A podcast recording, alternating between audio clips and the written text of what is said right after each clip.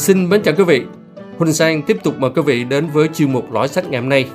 Và trên tay Huỳnh Sang là quyển sách Mật mã Do Thái của tác giả Perry Stone do Nguyễn Thị Hảo dịch, nhà xuất bản Lao động ấn hành. Và thưa quý vị, đây là một quyển sách khá thú vị. Và như theo lời của chính tác giả là đã có rất nhiều cuốn sách viết về sự thịnh vượng của người Do Thái và lý do người Do Thái thành công, nhưng lại rất ít cuốn sách viết về ý nghĩa của Kinh Torah và giao ước cội nguồn cho tất cả những lời chúc phúc của Do Thái. Mục đích của cuốn mật mã Do Thái này là để tìm ra những bí mật nhằm khám phá và giải mã bộ kinh Torah, giao ước araham và lời mặc khải thiên liêng trong cựu ước đã tạo nên cách sống và suy nghĩ của người Do Thái, làm cho dân Do Thái trở thành người không thể gục ngã và là một dân tộc được chúc phúc. Và rõ ràng với những thông điệp như vậy, cuốn mật mã Do Thái rất đáng để chúng ta đọc. Và ngày hôm nay Huỳnh Sang cũng sẽ chuyển đến quý vị nội dung ở trang à, 62 trở đi. Nó đề cập đến 5 giai đoạn của cuộc sống mà người Do Thái đã xác định. Đó cũng là một quan niệm của người Do Thái trong việc giáo dục con cái cũng như con đường trưởng thành của một người Do Thái từ bé đến lúc kết hôn. Việc ca tụng cuộc sống được phát triển qua năm giai đoạn. Mỗi giai đoạn sẽ mở đầu một nghi thức hay trải nghiệm tôn giáo mới để giới thiệu và ghi nhớ mỗi giai đoạn.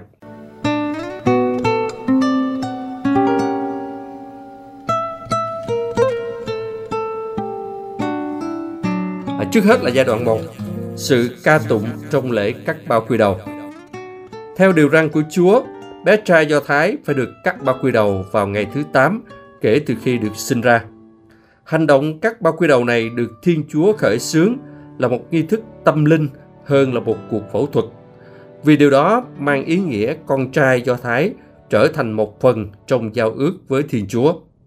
Hành động cắt bao quy đầu được yêu cầu trong luật lệ và bất cứ bé trai Do Thái nào không cắt bao quy đầu đều bị cách xa con người.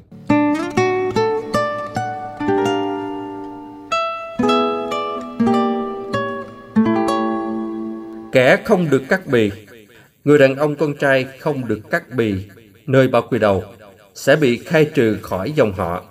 Nó đã phá vỡ giao ước của ta.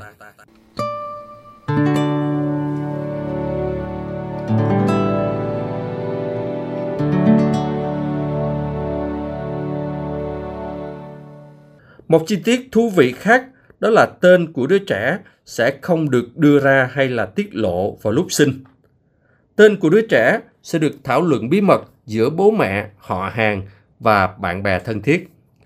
Điều này vẫn sẽ là bí mật cho đến ngày thứ 8 lúc cử hành nghi lễ cắt bao quy đầu. Vào lúc quyết định, người cha của đứa trẻ sẽ ghé vào tai người đỡ đầu và nói tên con trai họ. Sau đó tên này sẽ được thông báo công khai cho tất cả mọi người có mặt trong lễ đó. Mọi người cùng vui mừng và chúc lành cho đứa trẻ. Điều tôn vinh nhất chính là đặt tên con trai sau tên người cha, người ông hay một ký tự kinh thánh hay hoặc tên của một người Do Thái nổi tiếng. Tên của bé trai sẽ được nhấn mạnh trong các sự kiện và được ca tụng vì mọi tên Do Thái đều mang một ý nghĩa đặc trưng và duy nhất. Những lời chúc lành cho đứa trẻ sẽ là những lời nguyện cho đứa trẻ sẽ thành công trong cuộc sống, trong cuộc hôn nhân tương lai và lời cầu nguyện đứa bé sẽ lớn lên và hiểu biết về kinh Torah. Sau nghi thức đó, gia đình và bạn bè thân thiết sẽ dùng chung một bữa ăn nghi lễ. Giá của sự trao đổi và dâng hiến đứa trẻ. Chỉ sau một thời gian ngắn từ lúc đứa trẻ sinh ra, hầu hết bố mẹ Kitô giáo sẽ sắp xếp một buổi tiến dân đứa trẻ trong nhà thờ ở địa phương họ. Trong buổi dân tiếng đó, ngoài bố mẹ còn có các anh chị em, ông bà nội ngoại, cha đỡ đầu, họ hàng và bạn bè thân thiết tham dự.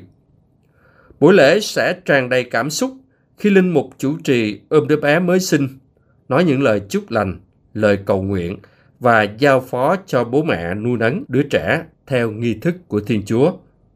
Sau đó, các nghi thức tôn thờ sẽ được tiếp tục như thường lệ. Là một người Kitô giáo, tôi tin rằng mỗi đứa trẻ đều được ca tụng trong nhà thờ mà gia đình của chúng thường xuyên tham dự. Việc tiến dân đứa trẻ cũng là một cơ hội để mời người thân tham dự vào nghi thức tôn thờ mà họ có thể đã không tham dự trong nhiều năm. Tuy nhiên, nhiều bậc cha mẹ cũng có thể chọn cách làm theo các gia đình Do Thái. Những người luôn đặt việc dân tiến con trai đầu lòng của họ là việc quan trọng trong gia đình. Nghi lễ dành cho con trai này được gọi là Pidion Haben, tức là sự chuộc lỗi của con trai. Điều răn cổ đại này đã được viết trong sách Dân số chương 18 câu 15-16 như sau. Tất cả các con đầu lòng của bất cứ xác phàm nào, dù là người hay súc vật, mà người ta dâng cho Đức Chúa đều được dành cho ngươi. Nhưng ngươi phải cho chuộc lại con đầu lòng của người ta. Và con đầu lòng của súc vật không sạch, ngươi cũng cho chuộc lại. Ngươi sẽ cho chuộc khi nó được một tháng. Tiền chuộc ngươi sẽ ấn định là 15 chỉ bạc, tính theo đơn vị đo lường của Thánh Điện.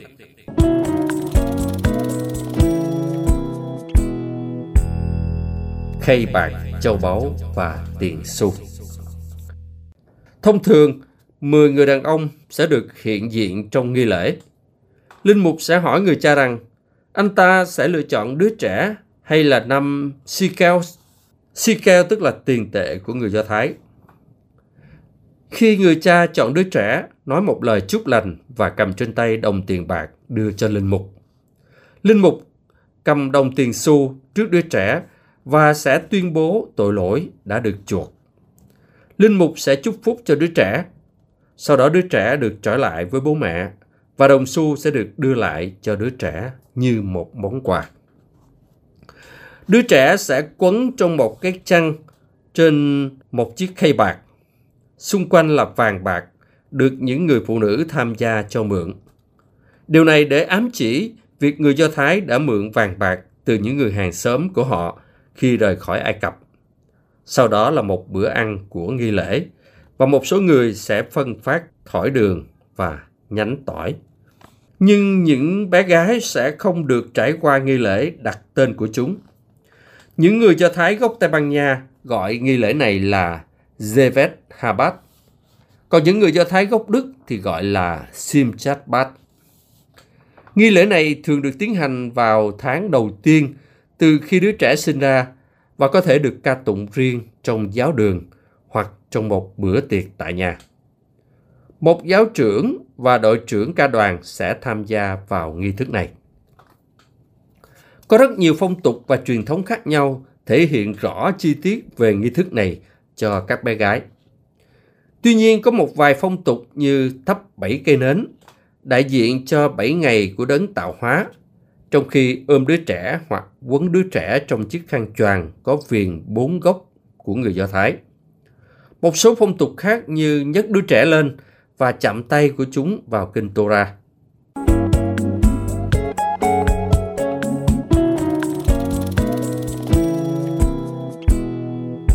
nghi lễ dân tiến của người Kitô giáo.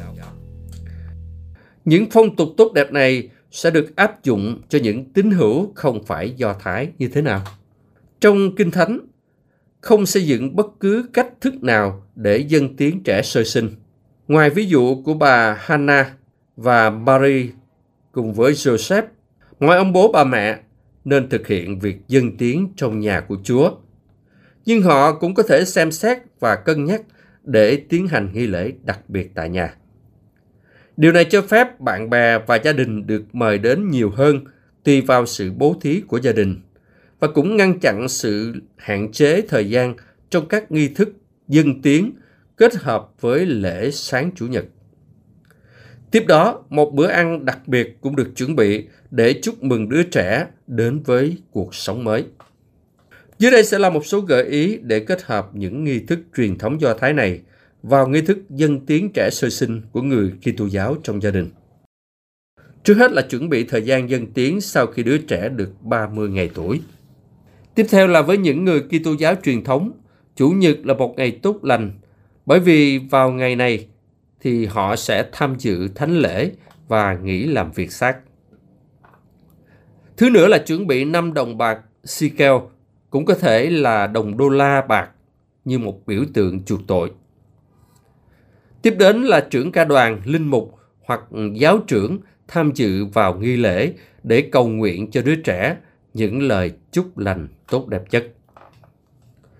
Bởi vì lời cầu nguyện được dâng lên Chúa, nên bạn có thể chọn cách quấn đứa trẻ vào chiếc khăn choàng có viền bốn góc của người Do Thái để thể hiện lời Chúa và những lời răng của người. Sau nữa là sau nghi lễ sẽ là một bữa ăn gia đình. Bạn có thể gắn chiếc hộp mimosa nhỏ của đứa trẻ lên phía bên trái khung cửa phòng của đứa trẻ sơ sinh. Nếu bạn chọn tiến hành nghi lễ ở nhà, thì bạn cần đảm bảo việc thông báo cho tất cả những bên liên quan về tầm quan trọng và trách nhiệm của họ trong suốt buổi dân tiếng. Dù là bé trai hay bé gái, thì tất cả phải được ca tụng và được xác nhận qua nghi lễ dân tiếng riêng tại nhà hoặc trước cộng đồng. Và đó chính là giai đoạn đầu tiên của cuộc sống.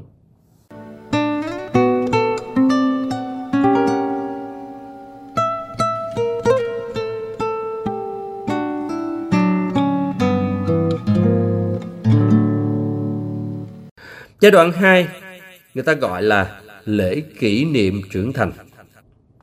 Lễ kỷ niệm tiếp theo này được tiến hành khi con trai hoặc là con gái Do Thái được 13 tuổi. Những bé trai nhỏ tuổi sẽ trải qua một lễ kỷ niệm được gọi là Bar Mitzvah. Và các bé gái sẽ trải qua lễ kỷ niệm được gọi là Bat Mitzvah. Trong tiếng Hebrew, Mitzvah có nghĩa là điều răng. Bởi vì trong tiếng Hebrew, từ pa có nghĩa là con trai, còn Bat có nghĩa là con gái. Trong Kinh Thánh, tất cả các điều răn của Thiên Chúa đều được gọi là mitzvot. Nghi lễ này là một lễ kỷ niệm để công nhận đến tuổi trưởng thành cho bé trai và bé gái khi chúng đến tuổi quan trọng, tức là tuổi 13. Một vài lần ở Israel, tôi đã được xem nghi lễ Bar Mitzvah ở bức tường Western Wall. Một vài người gọi là bức tường than khóc Berlin Wall. Các thành viên gia đình và bạn bè là phụ nữ sẽ đứng sau bức ngăn đá lớn, tách biệt họ với khu vực của đàn ông trong hội trường. Còn những họ hàng và người quen là đàn ông thì sẽ đứng ở phía ra vào của cửa hầm phía bên trái, song song với bức tường lịch sử Westerwall. Những đứa trẻ được tiến hành nghi lễ sẽ được khoác chiếc khăn choàng có viền bốn góc của người Do Thái đội một chiếc mũ chởm của người Do Thái và được người bố hoặc họ hàng thân thiết nhất cổng trên lưng. Những người đàn ông bước vào hội trường bức tường đá lúc này đang phổ tay, ca hát và nhảy múa thì giáo trưởng dẫn đầu đám diễu hành và giữ cuốn kinh Torah lớn trên đầu. Ngay lập tức, những người phụ nữ sẽ phát ra những âm thanh của sự chấp nhận cùng với tiếng la hét và họ bắt đầu ném những nắm kẹo vào nhóm diễu hành. Cho đến tận lúc này thì người ta vẫn phải chịu trách nhiệm về tất cả những hành động của con họ. Trong khi những người không phải Do Thái thường sợ hãi và lo lắng khi con cái của họ trở thành thanh thiếu niên, thì người Do Thái chính thống lại kỷ niệm và chúc mừng dịp này. Dịp này không chỉ làm thay đổi trách nhiệm đạo đức và tinh thần cho bé trai và bé gái, mà thông qua nghi lễ gia đình, chúng được cha mẹ, họ hàng và bạn bè thân thiết xác nhận cũng như là khẳng định theo văn hóa phương Tây. Bé gái sẽ được công nhận khi đến tuổi 16, tuổi đầy ngọt ngào, còn những thiếu niên nam cảm thấy họ trở thành một người đàn ông khi họ đến tuổi 18. Rời xa gia đình và thoát khỏi những bao bọc che chở cũng như là ảnh hưởng của bố mẹ, gia đình. Tuy nhiên, nếu chúng ta trì hoãn, hướng dẫn đạo đức và tinh thần cho những đứa con của mình cho đến lúc chúng 16 và 18 tuổi thì đã quá muộn. Trong đạo Do Thái, nghi lễ Bar hoặc Bat Mitzvah là khởi đầu cho nghi thức đi vào cộng đồng trưởng thành của Do Thái. Người Kitô giáo thường tranh luận tuổi trách nhiệm của tinh thần và đạo đức cho trẻ là gì? Phần lớn các gợi ý cho rằng đó sẽ là tầm tuổi mà từ khi chúng có thể cầu nguyện và ăn năn hối lỗi đến tuổi nhận biết được đúng sai Lúc Chúa Giêsu 12 tuổi, người đã ở trong đền thờ cùng với các cuốn kinh thánh và nghiên cứu lề luật. Ông Joseph đã tìm người và Chúa Giêsu nói, con còn có bổn phận ở nhà cha của con. Lúc đó Chúa Giêsu gần 13 tuổi. Với tôi, tôi tin rằng tuổi thật sự của trách nhiệm đạo đức và tinh thần bắt đầu từ năm 12 tuổi đến năm 13 tuổi. Lúc này cũng sẽ bắt đầu những sự thay đổi về hóc môn và thể chất được gọi là tuổi dậy thì. Với đạo Do Thái, nghi thức ừ, ba Mitzvah là tuổi điều răng và tuổi thành niên. Tôi còn nhớ khi con trai của bạn tôi là Bill Cloud, 13 tuổi, chúng tôi đã tụ tập tại một nhà hàng địa phương để ăn một bữa đặc biệt, cầu nguyện và chúc phúc. Chúc mừng cậu bé bước vào với cộng đồng những người trưởng thành. Thay vì chờ đợi cho đến khi tốt nghiệp, những đứa trẻ sẽ rời nhà để thể hiện trách nhiệm tinh thần và cá nhân. Vậy tại sao không kỷ niệm chúc mừng tuổi 13 và cho chúng bắt đầu những năm tháng thanh thiếu niên?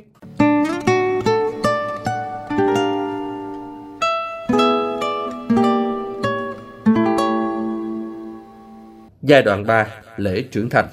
Tuổi 18 là một thời điểm đánh dấu bước đi quan trọng trong văn hóa Bắc Mỹ. Hầu hết khoảng thời gian này, những thanh thiếu niên đã tốt nghiệp cấp 3 và chuẩn bị bước vào cánh cửa đại học hoặc cao đẳng, hoặc chúng có thể đang được đào tạo hướng nghiệp. Và đó cũng là tuổi mà bốn cơ quan chi nhánh quân sự của Mỹ tuyển dụng những chàng trai hay cô gái cho các công việc hoặc sự nghiệp trong hoạt động quân sự. Một điều bất ngờ là Thiên Chúa bắt đầu việc tuyển chọn người cho quân đội Israel vào tuổi 20 chứ không phải 18. Như vậy, sự khác nhau trong hai năm là gì? Bất kỳ bậc cha mẹ nào nuôi nấng con cái, đặc biệt là con trai, đều biết rằng tuổi từ 16 đến 19 là thời điểm thử thách nhất cho tất cả các thanh thiếu niên. Chúng sẽ cố gắng để khám phá bản thân và tránh xa những ảnh hưởng của cha mẹ. Ngoài ra, chúng sẽ có những áp lực từ bạn bè cùng trang lứa về những trải nghiệm với rượu, tình dục và ma túy trái phép. Tôi và vợ tôi cũng từng đặt câu hỏi, tại sao hầu hết các ông bố bà mẹ lại có những câu chuyện về sự nổi loạn của đứa con đang tuổi vị thành niên của họ? Và tại sao phần lớn cha mẹ lại nói với chúng, mọi thứ đường như sẽ trở nên tốt đẹp khi chúng đến tuổi 20? Một vài người nói rằng khi con bước vào tuổi 20 dường như mọi thứ tốt đẹp đã đến và tôi tự hỏi liệu đây có phải là đứa con trai ngang ngạnh đã luôn chống đối những chỉ dẫn và giảng dạy của tôi không? Thiên Chúa biết rằng có những vấn đề sinh học sẽ xảy ra ở tuổi 20 mà các nguồn y học gần đây đã phát hiện ra. Khi đếm số dân Do Thái, Thiên Chúa đã đếm từ tuổi 20 đến 60, yêu cầu nộp một nửa si cao để chuộc tội cho mọi đàn ông trên 20 tuổi. Tất cả đàn ông trên 20 tuổi, chứ không phải 18, đều được chuẩn bị cho chiến tranh nếu cần thiết. Các người hãy kiểm tra dân số toàn thể cộng đồng con cái Israel theo thị tộc và gia tộc. Lập danh sách mọi người đàn ông, từng người một. Những người từ 20 tuổi trở lên, nghĩa là mọi người trong dân Israel đến tuổi nhập ngũ, thì ngươi và Aaron đã liệt kê theo đơn vị của chúng. Thiên Chúa biết được điều gì ở tuổi 20 mà chúng ta không biết. Trong cuốn For Parent Only, tác giả đã đưa ra lý do tại sao thanh thiếu niên đang tìm kiếm sự tự do lại thường đưa ra các quyết định nguy hiểm và ngu ngốc, bỏ ngoài tai những lời cảnh báo rõ ràng. Tác giả viết, những đứa trẻ vị thành niên của chúng ta không chỉ bị nghiện mà chúng còn thiếu đầu óc. Các nhà khoa học đã chứng minh rằng thùy trước của bộ não là khu vực cho phép đánh giá và xem xét các hậu quả, kiểm soát những cơn bốc đồng. Bộ phận này sẽ không được phát triển đầy đủ cho đến những năm tuổi thành niên. Vì vậy, thiếu đi chức năng đầy đủ của thùy trước thì não của thanh thiếu niên chủ yếu dựa vào vùng trung tâm để điều khiển các cảm xúc. Tác động này có ý nghĩa là họ sẽ đưa ra quyết định dễ dàng và bốc đồng hơn. Xã hội thường đặt trách nhiệm nặng nề lên các thanh thiếu niên trong việc đưa ra các quyết định quan trọng về sự nghiệp, trường học và quân đội khi chúng 18 tuổi. Thực sự vai trò của trí tuệ trong những quyết định quan trọng đó sẽ được phát triển tốt hơn chỉ sau những năm thanh thiếu niên. Rõ ràng là đấng sáng tạo đã biết rằng tuổi 20 và sau tuổi 20 thì thùy não sẽ được phát triển đầy đủ trong việc đưa ra quyết định, cho phép họ đưa ra các quyết định và phán quyết trí tuệ tốt hơn.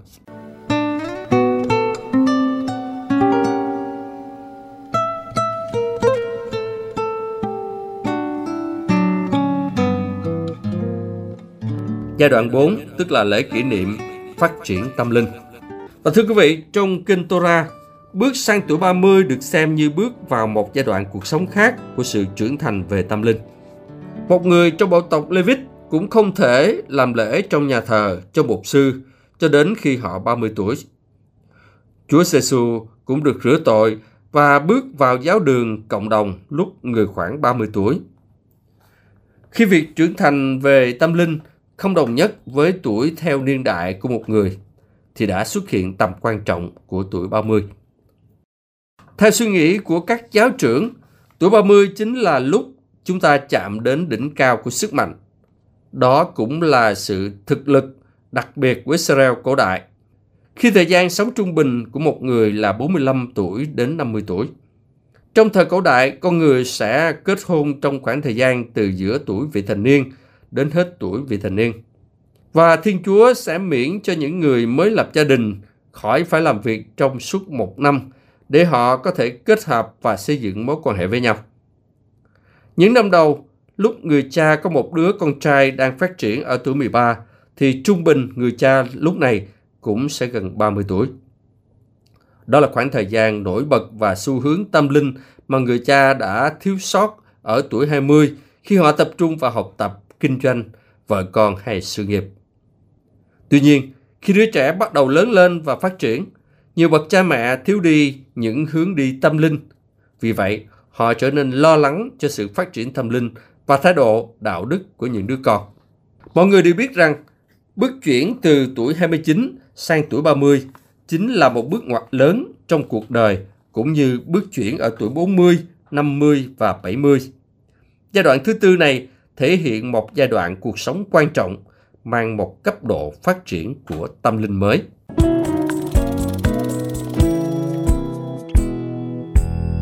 Giai đoạn 5.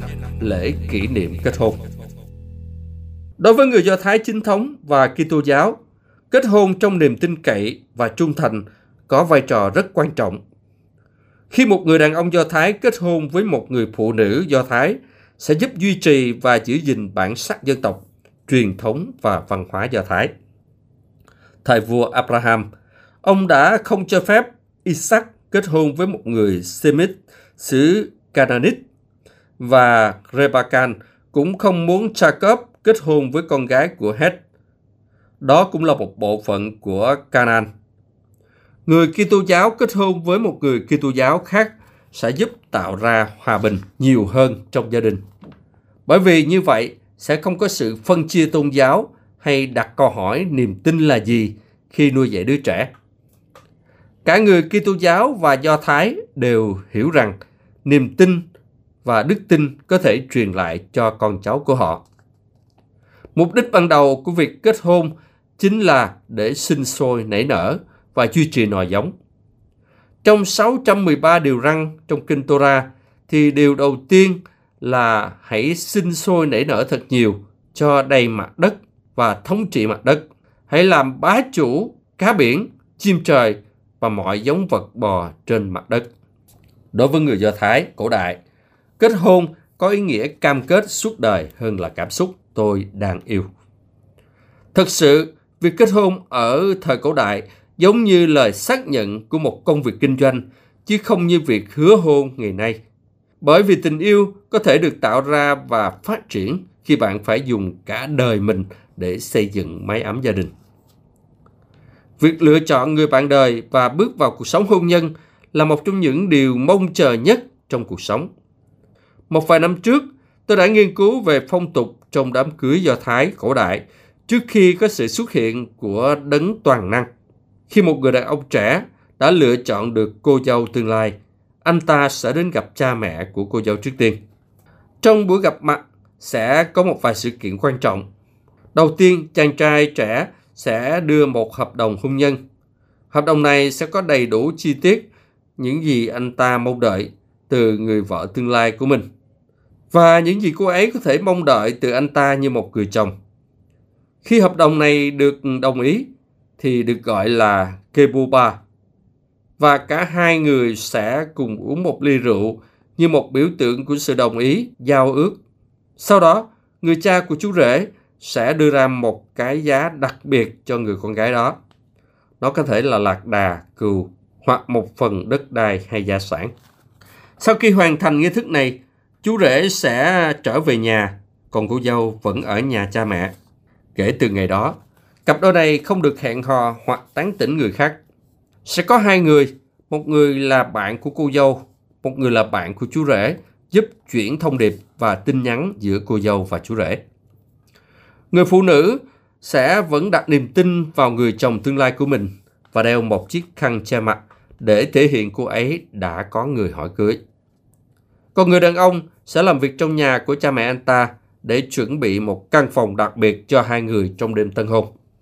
Sau khi hoàn thành căn phòng, bố chú rể sẽ cho phép con trai họ đến đón cô dâu về. Lúc đó sẽ có một nhóm những người đàn ông bí mật đến nhà của cô dâu, đứng bên ngoài cửa sổ nhà cô và thông báo rằng chú rể đang đến và hãy chuẩn bị sẵn sàng. Lúc đó, người phụ nữ sẽ chuẩn bị mọi thứ cho chính cô ấy và thường sẽ có một vài người phụ nữ đồng trinh có mặt ở đó với cô ấy trong những giây phút náo nhiệt này. Sau đó cô gái sẽ được đưa đi nhanh khỏi nhà và được đưa đến căn phòng tân hôn chú rể đã chuẩn bị. Nếu sự kiện này diễn ra vào buổi tối thì họ sẽ đốt đuốc và thắp sáng trên một cái cán dài và đưa cô dâu băng qua bóng đêm đến nơi chú rể đang đợi. Khi cô dâu đến, chú rể sẽ đưa cô dâu mới của mình vào căn phòng đặc biệt được gọi là Chupat và hai người sẽ có đêm tân hôn tại đó. Và thưa quý vị, như vậy, năm chu kỳ cuộc sống này, giai đoạn 8 tuổi, các ba quy đầu, rồi 13 tuổi bước vào tuổi trưởng thành, 20 tuổi trưởng thành về trí tuệ và cảm xúc, 30 tuổi trưởng thành tâm linh mới và cuối cùng là kết hôn. Chính là năm giai đoạn cuộc sống quan trọng của người Do Thái. Giai đoạn thứ năm, kết hôn, là lúc các cặp đôi bắt đầu những giấc mơ con đàn, cháu đóng. Điều này sẽ đưa họ vào thế giới của một gia đình mới. Trẻ em sẽ mang đến một cấp độ mới của những trách nhiệm, bao gồm nuôi lớn và dạy bảo.